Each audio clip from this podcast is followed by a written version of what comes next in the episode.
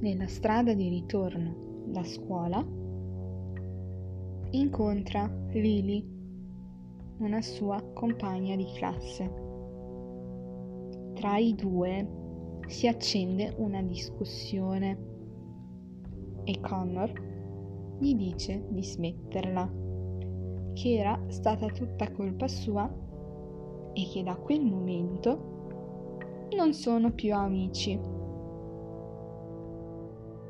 Lily era molto dispiaciuta e se ne andò.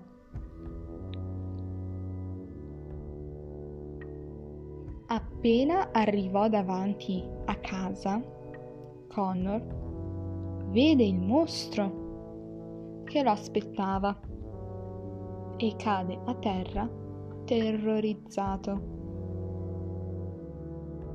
Quando si rialza, riguarda il giardino e vede nel mare albero di tasso